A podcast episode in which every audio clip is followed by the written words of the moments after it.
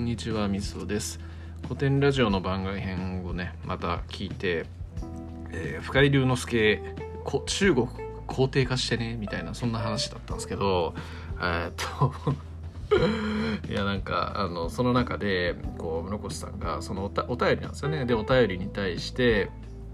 えっ、といやそうなんですよ朝礼では実は深井龍之介に対して社員がみんな3期休校等の例をしてるんですよみたいなこと言ってでそれを聞いた時に僕はこう散歩をしている最中に聞いてたんですけど多分中学生とかとその中学生とかのえっ、と通学のタイミングの場所とかにいたんですよね。ですげえその話を聞いた時に笑っちゃっていやマジちょっと中学生とかにすげえ変な不審人物だっていう風に思われてたんじゃないかなという風に思っていてですね。ちょっと不安なんでございますけどこう3期休校等の例っていうのは、えっと、清朝のねえっと皇帝に対してこう進化が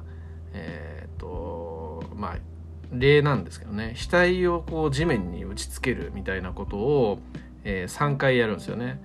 でそれを3回繰り返すので、えー、と3回かける3で9みたいな感じで3期9項等の例っていうんですけどえーっと、えーまあなんか皇帝に対するこう進化の例の代表的なものみたいな感じで、えー、と中国皇帝っていうのはそう全ての宇宙の全てに君臨するので中国人以外の人が皇帝に拝謁する時とかでもその礼を取らなきゃいけないみたいなそういうような発想があってで欧米のね、えー人たちっていうのが貿易をするために皇帝のところに来た時にその礼を強要されてこうすげえ問題になったみたいなそんな話があったりするんですけども、えーそんな例をね、えー古典ではやっているという感じのことを言っていてブーって感じだったんですけどね。まあネタなんですけど。えーっとまあ深井さんがこうなんだろうね、えーやっぱまあ一曲集中というかこう深井さんなんかやっぱ初期の頃の古典ラジオというのは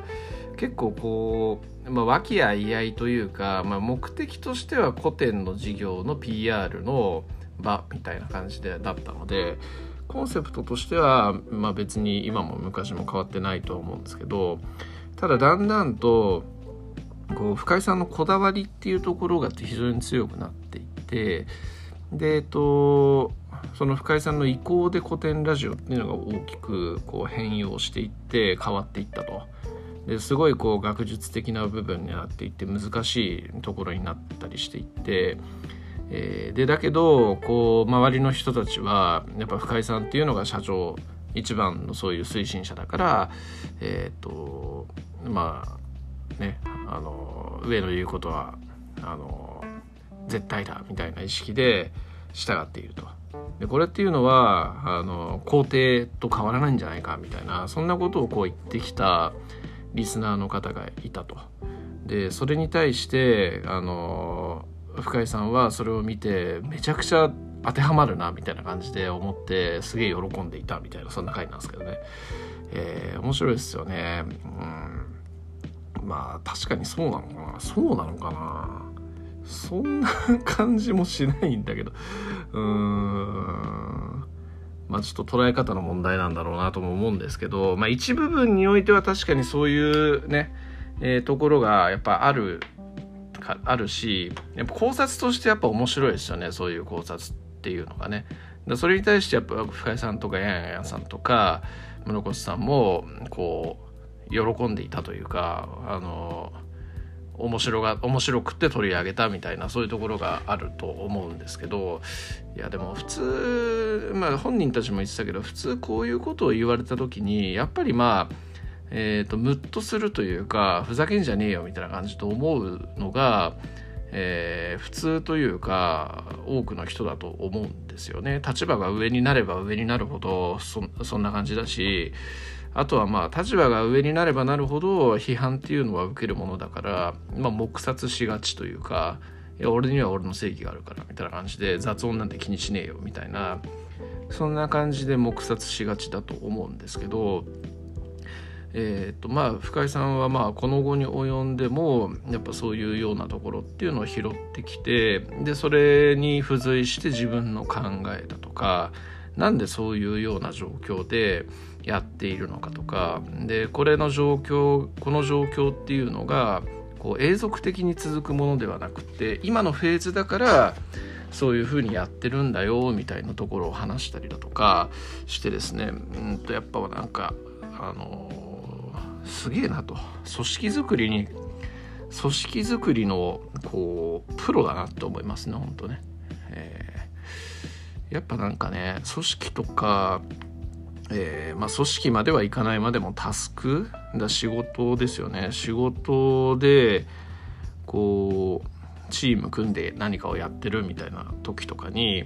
あのやっぱなんか今自分たちの仕事をやっているフェーズがどこにあるのかみたいな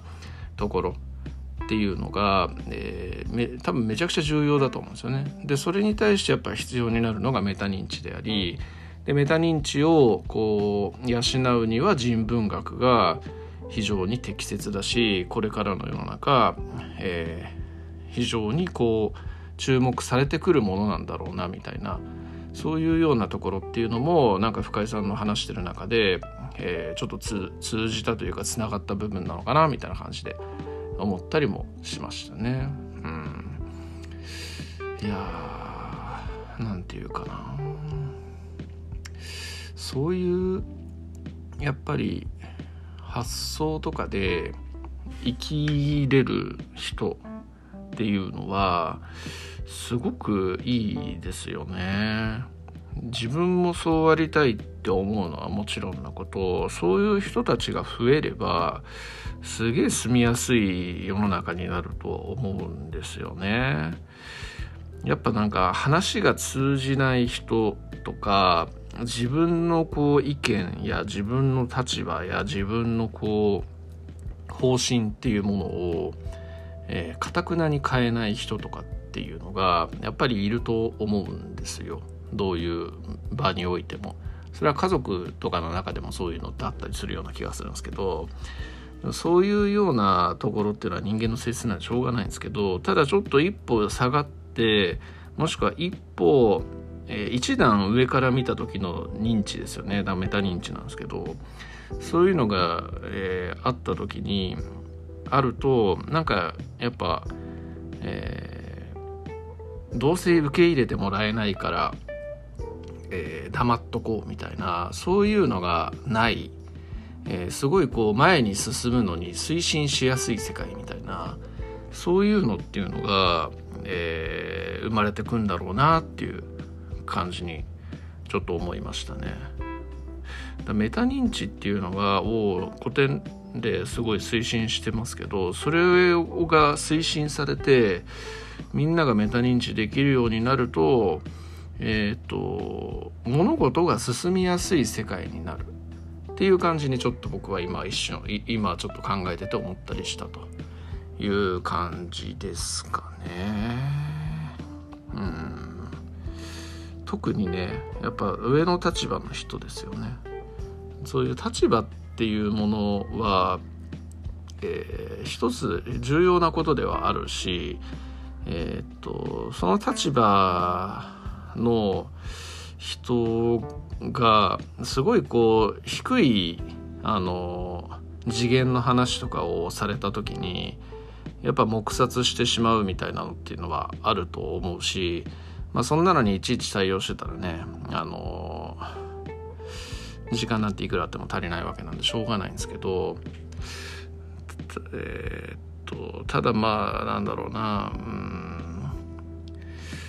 そうやってこう次元の低い話だっていう風なばっかりに思ってしまってそもそも全くこう話を聞かないみたいな話とかもあると思うんですけどあちょっとそれはメタ認知と違うな。それはそういう立場の人たちの姿勢とか能力の問題っていうところだからちょっと違うけどうーん難しい。言語化能力がない。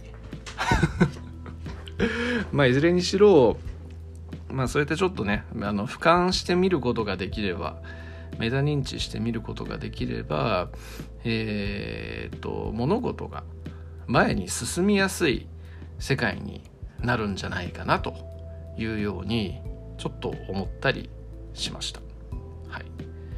えー、そんな感じです。いやなんかもう全然わかわけわかんなくなっちゃった。10分もしゃべ喋ってこれかよって感じですね。あちょっと戒めのために残しときます。意味わかんないですけどありがとうございます。